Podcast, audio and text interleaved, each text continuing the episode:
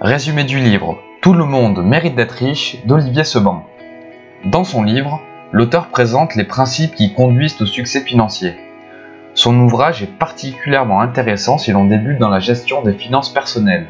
Il donne un panel de conseils pour maîtriser les bases de l'enrichissement. Les thèmes abordés par l'auteur sont les suivants les croyances et les réalités sur l'argent, les principes et le processus d'enrichissement, les supports d'investissement, ainsi que de nombreuses astuces concrètes pour passer à l'action. En guise de synthèse, j'ai choisi de partager une douzaine d'enseignements que j'ai extraits du livre. C'est parti. Premier enseignement, l'éducation financière est la clé de la richesse. Selon l'auteur, l'enrichissement est à la portée de tous, à condition de posséder une éducation financière, d'avoir la volonté de s'enrichir et de passer à l'action. En ce qui concerne l'apprentissage des bases financières, l'auteur constate que l'école ne nous apprend pas à réussir financièrement.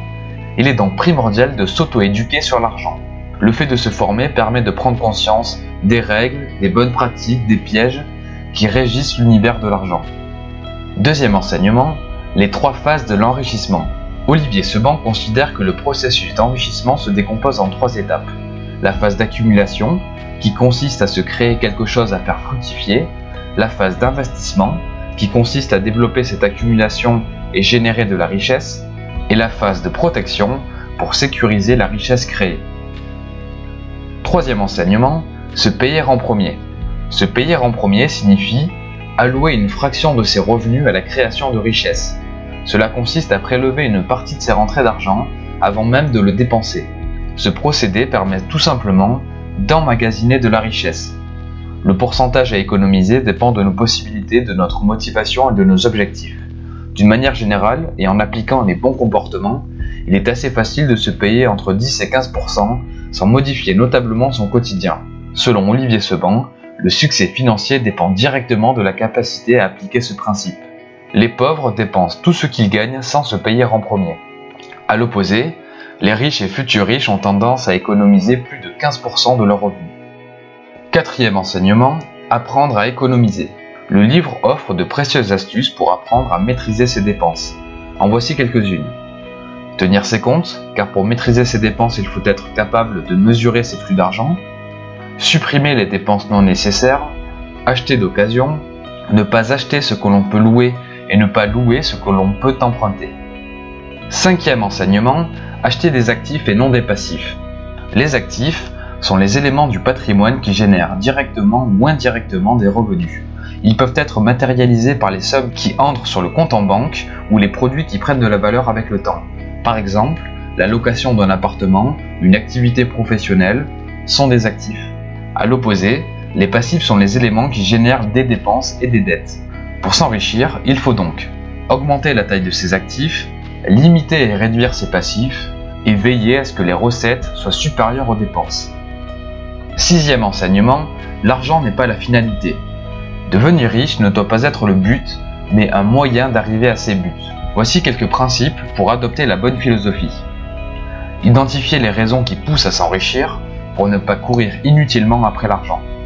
Privilégier les petits efforts qui produisent de gros résultats pour ne pas perdre tout son temps à essayer d'accumuler de la richesse.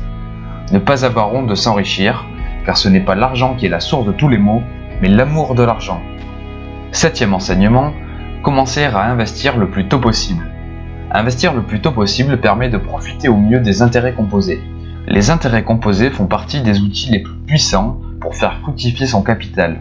Il s'agit simplement de réinvestir les gains de ses investissements. Par exemple, en investissant 200 euros tous les mois sur un placement à 5% et en réinvestissant les intérêts sur le même placement, les bénéfices sont exponentiels autant commencer à investir dès aujourd'hui. Huitième enseignement, investir dans l'immobilier. J'ai trouvé que l'auteur donne de précieux conseils sur l'investissement immobilier.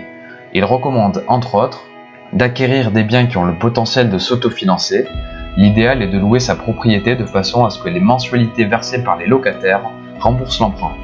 Une autre possibilité est d'acheter un lot et de le revendre partiellement pour payer une partie du crédit.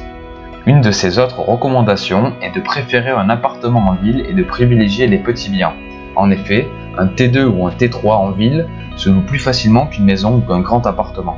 Enfin, l'auteur recommande d'avancer le moins d'argent possible afin d'optimiser sa rentabilité.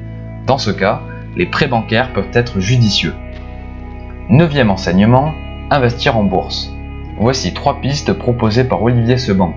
Acheter le plus tôt possible pour profiter des intérêts composés, des dividendes et de la croissance des marchés sur le long terme. Être contrarien, c'est-à-dire vendre lorsque tout le monde achète et acheter lorsque tout le monde vend. Investir régulièrement pour moyenner le prix d'achat des actions sur la période d'investissement. Dixième enseignement, investir dans son entreprise. Pour se lancer dans cette voie, l'auteur préconise d'avoir de l'expérience dans le domaine que l'on souhaite exploiter, d'avoir un produit qui répond à la demande du marché, de se démarquer de la concurrence, d'être capable de se remettre en question et d'avoir les qualités d'un manager. Pour l'auteur, les franchises et le portage salarial peuvent être une bonne option lorsque l'on investit sur son entreprise, car elles garantissent de bonnes protections. En parlant de protection, onzième enseignement, sécuriser ses investissements et son capital. Pour protéger ses liquidités, l'auteur recommande de les placer sur un livret A afin de se protéger de l'inflation. Pour l'immobilier, la protection dépend de la destination des biens. Pour la location, il faut vérifier que le locataire gagne suffisamment, il faut demander des cautions, etc. Pour la bourse, il faut investir progressivement son capital pour répartir le risque dans le temps.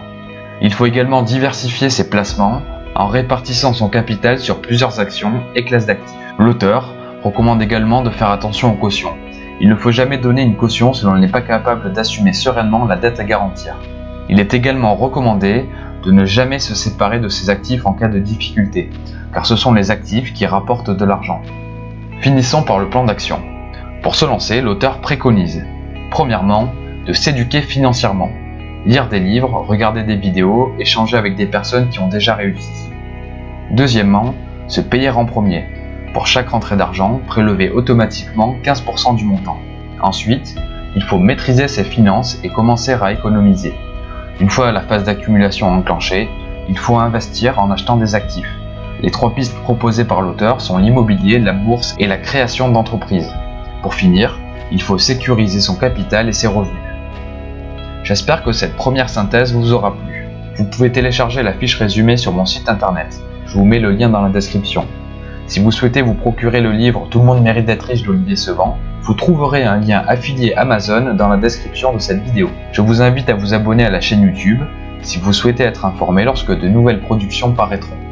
C'était Mr. Franjo, à très vite